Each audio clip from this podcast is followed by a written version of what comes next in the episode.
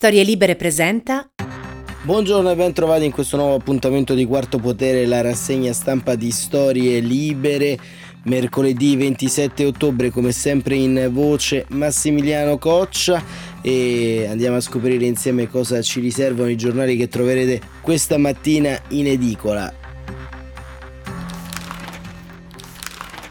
Sono giornate di trattative, giornate febbrili di scontro tra parti sociali e, e, governo in merito alla riforma delle pensioni. Si è arrivati nella giornata di ieri ad una rottura sostanziale tra il Presidente del Consiglio e CGL, CISL e Will e questo riguarda principalmente tutti quanti i titoli di apertura dei principali quotidiani, la Repubblica, pensione, Draghi respinge le richieste dei sindacati, la stampa, Draghi, sindacati è rottura e ancora Messaggero e Mattino, pensioni, strappo più vicino, aumenti di merito agli statali e il mattino pensioni scontro totale tra governo e sindacati. Il manifesto eh, mette una foto proprio con il tavolo delle trattative, da una parte il ministro Orlando e Mario Draghi e, e dall'altra parte Landini e eh, Sbarra e il titolo è Indietro tutta, eh, proprio a significare eh, un eh, ritorno sostanzialmente ad una posizione originaria in merito alla riforma pensionistica da parte del eh, governo che eh, da quello che si apprende da varie indiscrezioni dovrebbe ritornare addirittura con la legge Fornero, quindi tornare sostanzialmente a uno spacchettamento dell'età pensionistica eh, che eh, aumenterebbe un cumulo contributivo di 5 anni. E questo diciamo sicuramente avrà eco all'interno del eh, dibattito politico dei prossimi giorni e delle prossime ore, ma eh, c'è un altro dibattito che eh, purtroppo eh, va e viene un po' proprio come il maltempo, che è quello relativo all'emergenza climatica, ai cambiamenti climatici e eh, in qualche modo eh, la dimostrazione plastica di quello che eh, da tempo eh, la eh, comunità scientifica internazionale denuncia, ovvero un innalzamento delle temperature, eh, un cambiamento e stravolgimento delle zone climatiche è avvenuto a Catania perché come titola Repubblica Catania è città sott'acqua per il ciclone mediterraneo. E andremo a approfondire anche questo aspetto, non è maltempo tempo, ma è cambiamento climatico. Questo bisognerebbe eh, diciamo scriverlo un po' su tutti i muri delle città, figgerlo su tutti i manifesti, perché ovviamente una violenza tale che sta flagellando la Sicilia e ne avrà eh, fino a venerdì l'isola assieme alla Calabria è chiaramente un fenomeno fuori dalla portata di qualsiasi sconvolgimento climatico di natura eh, diciamo occasionale o di natura eh, strutturale dei cambiamenti eh, di clima tra eh, inverno, autunno o estate. Questo lo andremo a vedere proprio con ehm, appunto eh, un, un, pezzo del Corriere della Sera in cui un eh, climatologo ci racconta un po' quello che sta avvenendo. E eh, ancora poi apriremo una pagina sempre sugli esteri andando a vedere quello che eh, sta succedendo in Afghanistan. Ma eh, cominciamo subito perché eh, proprio sul foglio David Carretta mm, ci riporta un po' con un passo indietro. Un passo indietro a cosa? Un passo indietro al quel bla bla bla di Greta Thunberg col quale noi abbiamo eh, aperto eh, diciamo qualche giorno fa la nostra rassegna stampa eh, quando Greta appunto all'assemblea generale delle Nazioni Unite eh, anzi all'assemblea di preparazione scusate alla COP26 eh, delle Nazioni Unite eh, a Milano aveva un po' diciamo preso in giro se così vogliamo dire i, i vari governanti che erano lì seduti eh, eh, dicendo fate troppi bla bla bla e, e, questo bla bla bla lo abbiamo visto con quello che sta succedendo anche qui in Italia. Ma David Carretta scrive eh, sul clima l'Unione Europea non fa bla bla bla ma occhio ai costi sociali. Per la prima volta nel 2020 le rinnovabili hanno superato i combustibili fossili come principale fonte di energia nell'Unione Europea. Secondo un rapporto pubblicato ieri dalla Commissione, il 38% di elettricità prodotta da eolico, solare e idroelettrico contro il 37% da petrolio, gas e carbone. Lo scorso anno c'è stato un calo senza precedenti delle emissioni di gas a effetto serra, quasi il 10% in meno del 2019 e il 31% in meno del 1990 l'anno di riferimento per gli obiettivi climatici internazionali. Nel frattempo, nove Stati membri dell'Unione Europea hanno abbandonato il carbone e altri 13 si sono impegnati a farlo entro una certa data. Il 2020 è stato un anno particolare a causa della pandemia da Covid-19 che ha provocato un calo significativo dell'attività economica, ma secondo un altro rapporto pubblicato lunedì dall'Agenzia Europea dell'Ambiente, scrive Carretta, i benefici climatici dei lockdown sono relativi già nel 2019. C'è stato un calo record delle emissioni nell'Unione Europea. Le stime preliminari indicano che nel 2020 abbiamo assistito al pieno raggiungimento e perfino al superamento degli obiettivi 20-20-20 dell'Europa su lotta al cambiamento climatico, rinnovabili ed efficienza energetica. Questo risultato deriva innanzitutto dagli sforzi sostenuti nell'ultimo decennio e mantiene, scrive Garretta, l'Europa sulla strada giusta nel suo viaggio verso la neutralità climatica entro la metà del secolo, ha detto l'EA, che è appunto l'Agenzia Europea per l'Ambiente. A cinque giorni dalla COP26, la conferenza dell'ONU sul cambiamento climatico, questi dati smentiscono l'accusa di bla bla bla lanciata da Greta Thunberg a settembre. Se c'è un continente che non si è limitato a parlare, ma fa sul serio sul clima è l'Europa. La strategia del panico, che sia quella di Greta o di alcuni esperti militanti che delineano scenari più catastrofici di quelli dell'Intergovernment Panel on Climate Change, ha avuto il merito di aumentare la consapevolezza dell'opinione pubblica e rafforzare il senso d'urgenza delle classi dirigenti. Tuttavia l'Unione Europea aveva lanciato la sua decarbonizzazione ben prima che Greta introducesse i suoi scioperi del venerdì. Il percorso è ancora lungo per arrivare alla neutralità climatica.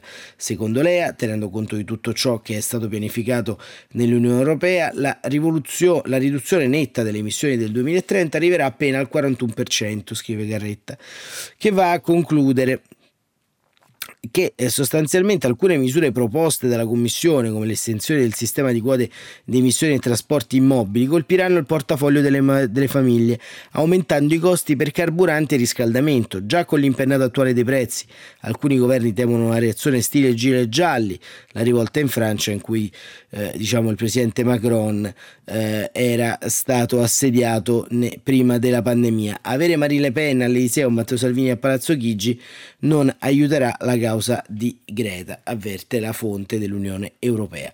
Ma eh, diciamo, giusto il ragionamento di Carretta, tuttavia eh, va eh, tenuto conto lo scenario, lo scenario ovvero di eh, totale, possiamo dire, ehm, silenzio intorno a questi, a questi temi. E, e, Greta ovviamente non è un capo di Stato, ma eh, sostanzialmente eh, si pone in una posizione tatticamente differente, stimola un ruolo ruolo intellettuale e quindi per questo gli va dato atto di eh, aver fatto molto nell'arco di questi anni insieme a tutto il movimento generazionale che si è mosso intorno a questo. Ovviamente chiedere a Greta di fare delle previsioni economiche ovviamente appare un po' eh, diciamo fantasioso così come eh, pensare che eh, il massimo risultato non si ottenga con la massima mobilitazione. Ed è proprio quello che sostanzialmente sta cercando di fare John Kerry ehm, in vista del eh, vertice della COP26 l'inviato statunitense per il clima John Kerry eh, come eh, titola Repubblica pagina 15 2015 tratta con la Cina gli ultimi sforzi per salvare il COP26. Eh, ci scrive, eh, scrive Antonello Guerrera su Repubblica, il tempo sta scadendo, l'ONU lancia un allarme tonante, così per salvare il vertice sul clima COP26 e il pianeta, le diplomazie stanno completando un ultimo giro di frenetici, quasi disperati negoziati per evitare un fallimento mondiale generazionale. Per questo John Kerry ieri è arrivato a Londra per dialogare con i rappresentanti della Cina, il paese più inquinante al mondo, con il suo 28% di emissioni globali. L'obiettivo e la speranza dell'inviato statunitense per il clima è quello di smuovere Pechino dai suoi paletti, sinora inamovibili, ossia ossia raggiungimento di zero emissioni soltanto entro il 2060 e picco di queste ultime addirittura fissato al 2030. Ciò mentre nel Regno Unito si propone di tagliare del 78% entro 10 anni, l'Europa del 55% e l'America stessa del 50%. Ieri l'ONU ha lanciato l'allarme, scrive Guerrera, eh, un allarme devastante se le emissioni globali non saranno tagliate globalmente del 55% entro il 2030, non solo non riusciremo a limitare l'aumento della temperatura terrestre sotto 1,5 gradi Celsius, come ha esortato l'ultimo studio del panel climatico delle Nazioni Unite IPCC, ma addirittura di questo passo sfonderemo quota più 2,7. Insomma, una catastrofe. Parole del segretario generale dell'ONU Antonio Guterres. Ecco, vedete la differenza di vedute tra David Carretta e Antonello Guerrera è abbastanza evidente perché Carretta abbiamo letto poco fa che ci dice che eh, addirittura le previsioni non sono così pessimistiche eh, quelle relative appunto all'IPCC, ma invece eh, Guerrera ci dà un altro tipo di lettura. Ecco, sul clima, insomma, eh, diciamo giornale che vai, clima che trovi, verrebbe da dire. Ma andiamo avanti. Da mesi l'America, scrive Guerrera, ha preso in mano la, compl- la, complicatissima partita cinese per due motivi. Le mire della leadership di Pechino in barba all'emergenza climatica possono essere mitigate solo se gli Stati Uniti si impegneranno indiscutibilmente per la rivoluzione ambientalista, sacrificando pile e forse altri primati globali. Cosa non facile perché in patria il presidente Biden sta avendo grosse difficoltà a far passare un pacchetto di investimenti tra cui il clima da circa 2 mila miliardi.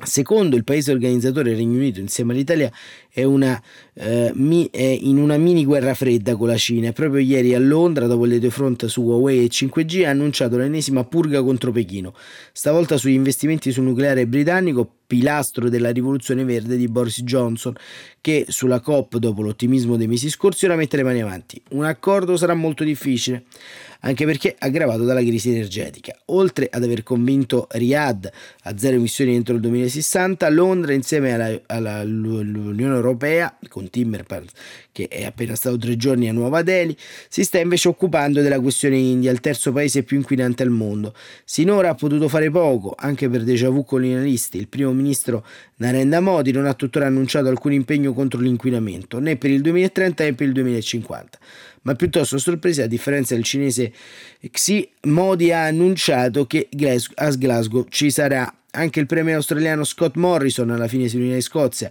e dopo molta riluttanza di Canberra, Johnson e il presidente della COP26 Alok Sharma hanno strappato all'Australia l'impegno di emissioni zero entro il 2050. Un grosso caveat, con un grosso caveat non ci sarà una legge ad hoc ma solo un vago impegno di cittadini e imprese. L'imminente G20 di Roma sarà un nodo cruciale anche per la COP26 perché i 20 grandi rappresentano l'80% delle emissioni globali e oltre a spianare la strada per il vertice della COP26 devono decidere anche eh, come eh, concedere i famosi 100 miliardi di dollari ai paesi più poveri per la conversione in energia pulita. Le sfide sono campali anche per le singole nazioni perché la rivoluzione verde costerà molti miliardi e i contribuenti prima o poi ne pagheranno le spese in bolletta. Ma questo ci si penserà dopo, ora bisogna salvare il pianeta, la chiave di volta, anzi l'impresa, sarà convincere i due giganti asiatici e a Glasgow, dove la famiglia reale doveva esserci al completo per condividere eh, e convincere i grandi sulla causa verde, a causa degli ultimi acciacchi, neanche la regina Elisabetta ci sarà. E questo era eh, Guerrera su Repubblica che ci racconta la difficile eh, appunto eh, situazione che eh, si trova la diplomazia statunitense a dover affrontare intorno alla questione di, eh, della COP26 e eh, però diciamo facciamo invece un passo in avanti e andiamo a vedere quello che è successo a casa nostra perché ovviamente la Sicilia è avvolta da una morsa di maltempo che è riduttivo di finire maltempo ma di veri e propri uragani eh, sull'isola e Giovanni Caprara sul Corriere ci racconta con Navarra del, eh, che appunto è un, ehm, un climatologo eh, quello che sta sta accadendo all'interno dell'ecosistema eh, siciliano e calabrese? Perché scrive Caprara la Sicilia colpita dalle raffiche infernali del Mendicane l'uragano mediterraneo che soffia alla velocità di 119 km orari piogge torrenziali hanno allagato Catania trasformando le strade in fiumi. E nell'estate appena chiusa il termometro era salito a 48,8 gradi centigradi segnando la temperatura più elevata di sempre raggiunta in Europa superando persino il precedente record di Atene. Il Mare Nostrum e la più grande isola italiana sono entrati già nel nuovo stravolto mondo del riscaldamento climatico? Lo chiediamo ad Antonio Navarra, presidente del Centro Euro-Mediterraneo dei Cambiamenti Climatici e professore di meteorologia e oceanografia all'Università di Bologna. La Sicilia, risponde lo scienziato, mostra già i segni evidenti di una realtà significativamente mutata. Studiamo con attenzione i medicani, gli uragani locali che nascono nello Ionio occidentale anche se sono quattro volte più piccoli nel loro vortice ciclonico rispetto a quelli tropicali e con aspetti diversi, sono molto intensi e portano precipitazioni violenti sulle coste dell'isola e sulla Calabria. Per questo abbiamo sviluppato dei modelli teorici con i quali i fenomeni sono diventati abbastanza prevedibili, con buona approssimazione. E eh, Caprara domanda: ma il cambiamento climatico ha dunque già innescato trasformazioni rilevanti nel Mediterraneo e in Sicilia? Tutta l'area è già un hotspot, risponde Navarra, una macchia calda della geografia. Ora stiamo cercando di capire se il cambiamento climatico, questi fenomeni diventeranno ancora più intensi, se cambierà il loro carattere con l'intensificarsi della loro frequenza. Non disponiamo ancora di risultati, dice lo scienziato, ma siamo impegnati a decifrare gli elementi più critici. Certo, la Sicilia per la sua posizione subisce già importanti effetti negativi. E, e, appunto Caprara domanda ma quali sono gli aspetti negativi misurati con certezza? E allora l'effetto principale è l'aumento della temperatura e dei conseguenti fenomeni estremi ben evidenti nelle statistiche. Altrettanto evidente la concentrazione delle precipitazioni in un numero inferiore di giorni. L'isola è una delle regioni più sensibili anche se nella realtà questa alterazione riguarda tutto il Mediterraneo si trova in una condizione di frontiera. E eh, va a chiudere diciamo, eh, l'intervista Guerrera eh, che, che, che, prosegue insomma, con, con, altri, con altri temi sempre legati alla Sicilia, ma Guerrera chiede a Navarra, ma in conclusione il Mediterraneo ha cambiato il suo volto? Certamente, risponde lo scienziato, i cambiamenti climatici sono già visibili e misurabili con effetti moltiplicatori nei territori colpiti e la Sicilia è il centro di questi mutamenti. E questo, diciamo, era eh, Navarra che appunto non è proprio l'ultimo arrivato, presidente ricordiamo del centro euro-mediterraneo dei cambiamenti climatici e professore di meteorologia e oceanografia all'Università di Bologna che in qualche modo eh, diciamo dà eh, non solo il punto di caduta Catania totalmente invasa dall'acqua, eh, la Sicilia in balia di uragani, ma dà anche il mandante di tutto questo che insomma ve l'abbiamo raccontato in, questo, uh, in questi istanti, insomma, il mandante è ovviamente il cambiamento climatico. E eh, appunto tra le problematiche che eh, ci ritroviamo invece ad affrontare ovviamente in questo momento eh, c'è eh, diciamo quella relativa come abbiamo visto alle pensioni. Già ieri abbiamo detto che è un dibattito che ovviamente è centrale per il futuro del paese, è un dibattito che eh, tuttavia diciamo sta attraversando già delle contraddizioni evidenti. Ma eh, soprattutto la contraddizione è il fatto che in qualche modo il cerino di tutta quanta questa vicenda viene lasciato in mano a Mario Draghi con i partiti che sostanzialmente fanno eh, delle richieste che fondamentalmente sono tutte quante legittime per, per ovviamente i propri eh, diciamo i, i, propri interessi elettorali ma sostanzialmente non sono poi confortati dai eh, fatti reali e questi eh, diciamo sono anche gli spunti di un'intervista molto interessante sul Corriere della Sera eh, di Federico Fubini a Romano Prodi e Fubini eh, inizia così questo colloquio: c'è chi per ritemprarsi va al mare. Romano Prodi invece ha appena finito un giro dei grandi centri di smistamento pacchi in Italia. DHL, Poste Italiane e Amazon, impressionante, vedi il mondo che cambia, dice Prodi. Presidente, dopo la crisi dell'euro, l'Europa rispose con l'austerità la ripresa fu lenta. Stavolta, dopo il Covid, sarà diverso. E Prodi dice diverso il clima in economia, mentre in politica estera o militare passi ne sono stati fatti pochi, risponde Prodi che domani con Paolo Gentiloni parteciperà a un evento della Fondazione per la collaborazione fra i popoli a Bologna, ma in economia vi sono nuovi elementi che favoriscono il cambiamento.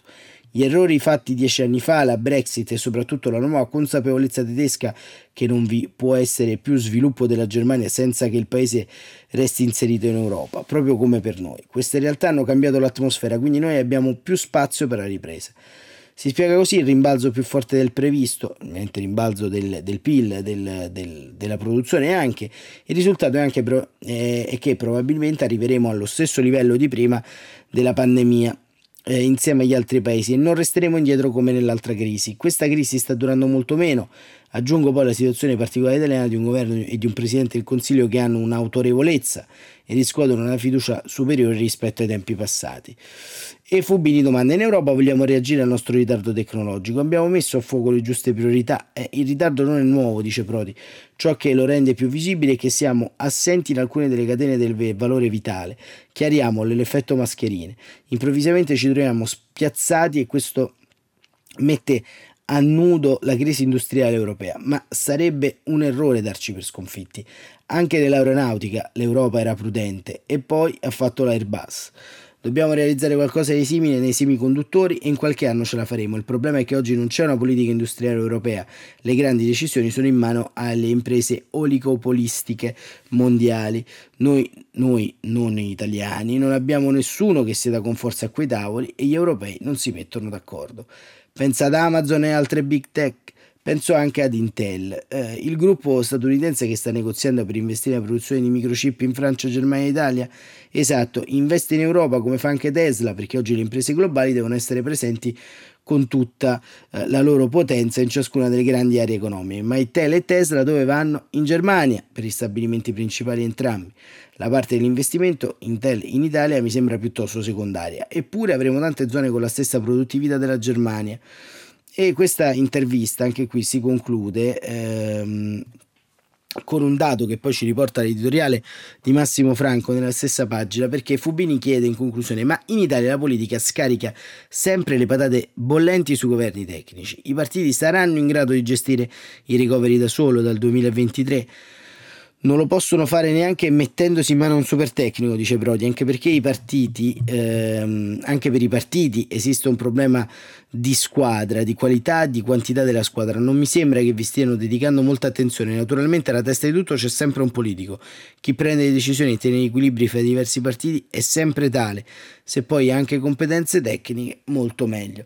E Massimo Franco, sempre sulla stessa pagina del Corea Sera, pagina 6, eh, fa un commento, un commento che eh, diciamo si riaggancia all'intervista di Romano Prodi, ma più in generale eh, fa un commento proprio sulla stagione che vive la politica italiana. Perché? Perché sostanzialmente titola La politica e il cambio di stagione riparte il pressing, che è un po' quello che dicevamo ieri, ovvero che eh, diciamo sembra finito in qualche modo la luna di miele tra Mario Draghi e i leader delle eh, partiti di centrodestra e centrosinistra che sostengono il governo anche eh, dopo le elezioni eh, comunali, le amministrative, insomma, eh, ognuno sta tirando per la giacchetta il governo verso un, una parte, insomma.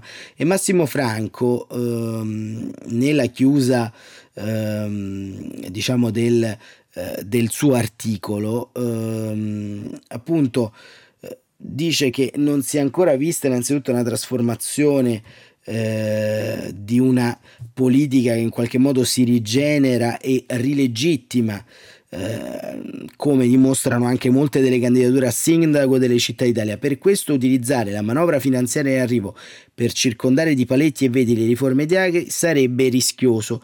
Il malumore diffuso verso alcuni suoi collaboratori non basta a giustificare le resistenze e le riserve, quello all'area di un pretesto. Il tema è che cosa la classe politica vuole fare con e di Mario Draghi, quanto si è disposta a mettere in discussione posizioni di rendita sempre più marginali e precarie rispetto a un progetto radicale dello Stato. Ma l'aspetto sottovalutato è quello delle conseguenze che un fallimento dell'esperimento in corso avrebbe. Eh, riemergerebbe una politica ancora convalescente, infragilita dall'involuzione populista degli ultimi anni e privata di un punto di riferimento, che purtroppo oggi rappresenta una delle poche garanzie a disposizione del Paese sul piano internazionale. Il sospetto è che per premere troppo su Draghi si finisca in realtà per soffocare un'occasione rara di costituire un futuro anche per il ritorno alla normalità eh, del passato, sa di miraggio pericoloso. L'Europa e i mercati finanziari sarebbero pronti a ricordarcelo senza troppi complimenti. E, um, un'ultima nota, scusate, la pagina politica la dà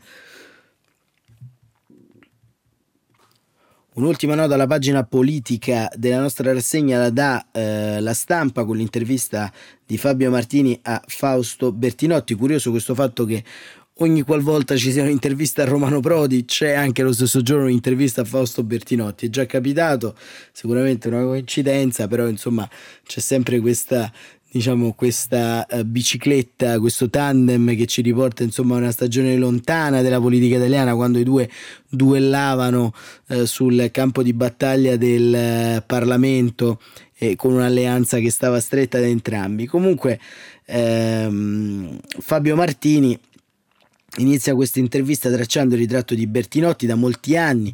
Fausto Bertinotti è in Italia uno dei più coerenti apologeti del conflitto sociale e perciò vede nelle tensioni di queste ore tra sindacati e governo un segnale di qualcosa che si sta muovendo nel profondo del paese. La questione delle pensioni è la spia di una grande difficoltà che si è voluto occultare, dice Bertinotti. Negli ultimi mesi tutti i fattori di crisi sono stati rimossi e si è diffusa una visione ottimistica. La nave va. Certo che c'è stata una ripresa economica, ma anche una presunzione di stabilità che sembrava fosse diventata l'elemento principale del dopo virus. In realtà era solo una coperta, perché sotto quella coperta c'è una crisi sociale che eh, invece che lenirsi si sta approfondendo.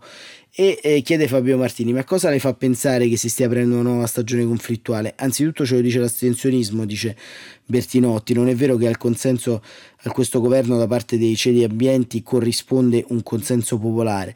Non è vero, come dicono gli americani, il popolo vota con i piedi. Nel popolo cresce l'estraneità alla politica. Tu hai abbandonato me, io abbandono te. L'astensionismo segnala anche una crisi sociale. Chi si estende di più sono i ceti popolari e assieme alla diserzione delle urne rinascono i conflitti. Martini domanda: ma lei pensa che i conflitti siano tutti giusti, giusti in sé? Ma non sto dicendo questo, che siano tutti buoni, ma sono fattori di crisi della stabilità, ce ne sono di buonissimi, GKN, Whirlpool e tanti altri. Ci sono conflitti irrazionali e fuorvianti come i modi di Trieste.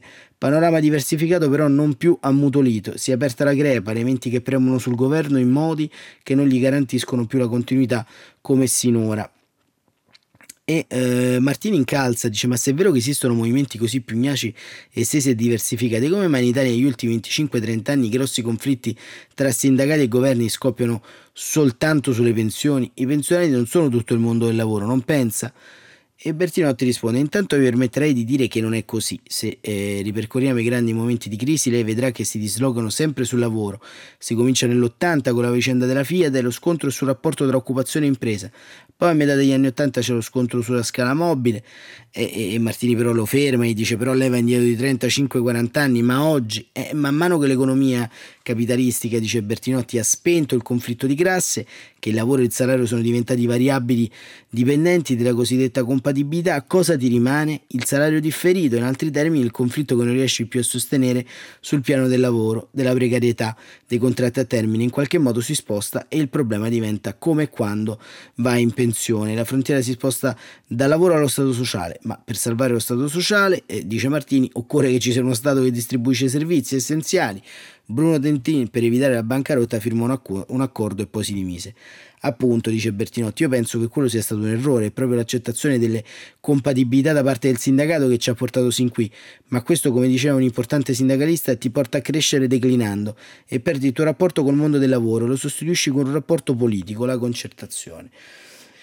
E poi l'intervista si chiude eh, con una domanda di Martini, ma i conflitti fanno parte della fisiologia di qualsiasi società democratica, ma una crescita del 6% non finisce per fare bene anche ai più deboli?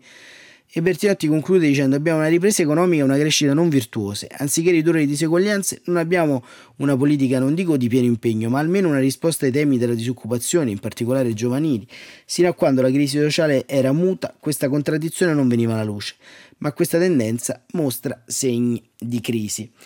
E, e appunto eh, chiudiamo qua la pagina relativa al dibattito politico mettendo questi eh, due punti, pensioni, ripresa, ruolo europeo, clima e, e chiudiamo con diciamo eh, una pagina di, di, di cronaca politica e giudiziaria perché in questi giorni è in corso ha eh, in Campania un, uh, un'inchiesta molto vasta sul sistema delle cooperative a Salerno e in particolar modo i rapporti tra il sistema Salerno e il Consiglio regionale e, e quindi la presidenza della regione di Vincenzo De Luca e, ed è una parentesi che apriamo oggi per poi riprendere eh, con eh, diciamo un po' di, eh, dell'articolo di Vincenzo Iurillo che sul Fatto Quotidiano scrive Salerno il rassa delle cooperative De Luca era il mio referente da lui indicazioni su chi far votare.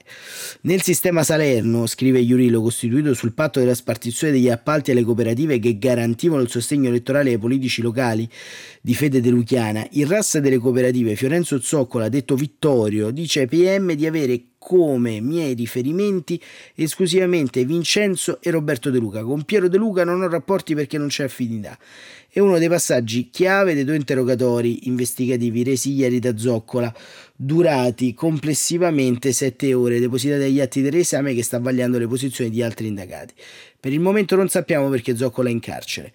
Dall'11 ottobre, con l'accusa di essere il capo di un'associazione a delinquere finalizzata alla turbativa d'asta, avesse come suoi riferimenti solo il governatore del PD della Campania e il figlio ex assessore comunale al bilancio, e nonché l'altro figlio deputato Dem dal 2018. Un omissis apposto dal procuratore capo di Salerno Giuseppe Borrelli nasconde i dettagli. Segnale che la procura e la squadra mobile guidata da Marcello Castello indagheranno ancora su questo. E ehm, Chiudiamo appunto quell'articolo con i rapporti tra De Luca e Zoccola sono proseguiti almeno fino al 2020, dicono gli inquirenti, e afferma di averlo incontrato al genio civile 15 giorni prima delle regionali. Eh, in altro verbale Zoccola sostiene che il fu governatore, fu il governatore a dirgli come far votare le cooperative. L'indicazione 70-30 del sostegno delle ripartite tra i candidati deluchiani in regione, Nino Savastano arrestato e Franco Picarone. La ricevetti a giugno direttamente da Vincenzo De Luca che incontrai casualmente. Zoccola infine dice di aver rotto con De Luca. Dopo le elezioni dissi a Savastano di riferire a De Luca che non avrei più fatto campagna elettorale perché avevano ridimensionato il ruolo di mio fratello in una partecipata.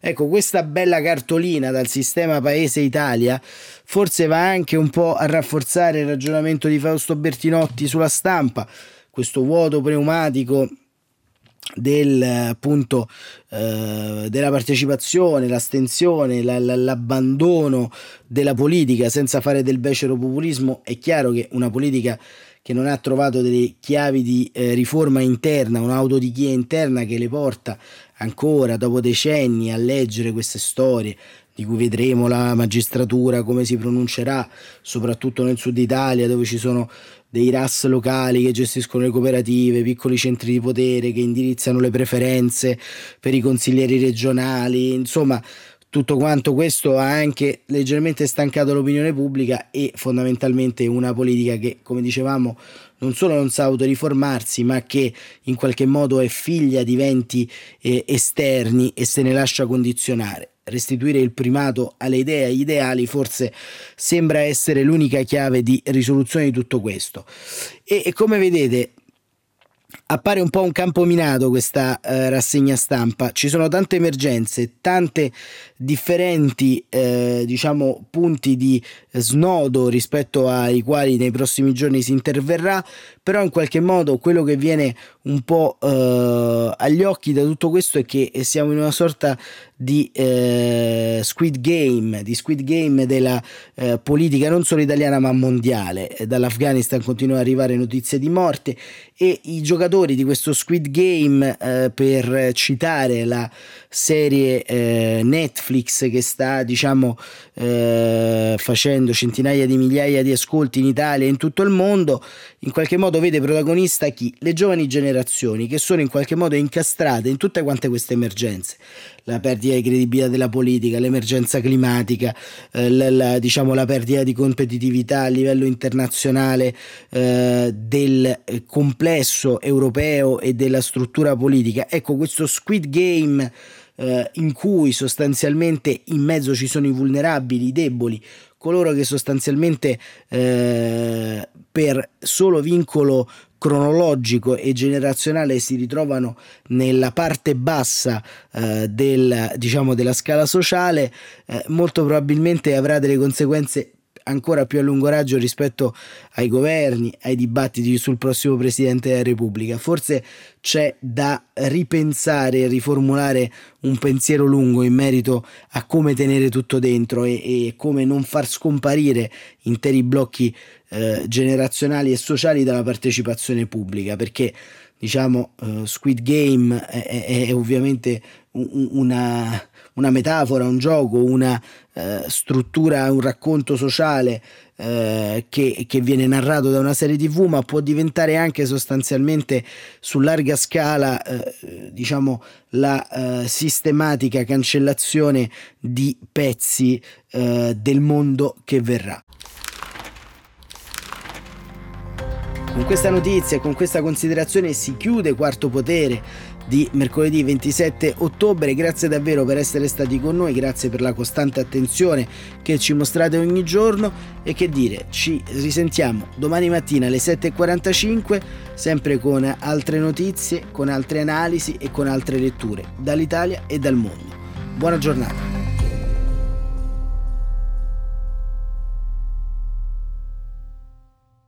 Una produzione storielibere.fm di Gianandrea Cerone e Rossana De Michele. Coordinamento editoriale Guido Guenci.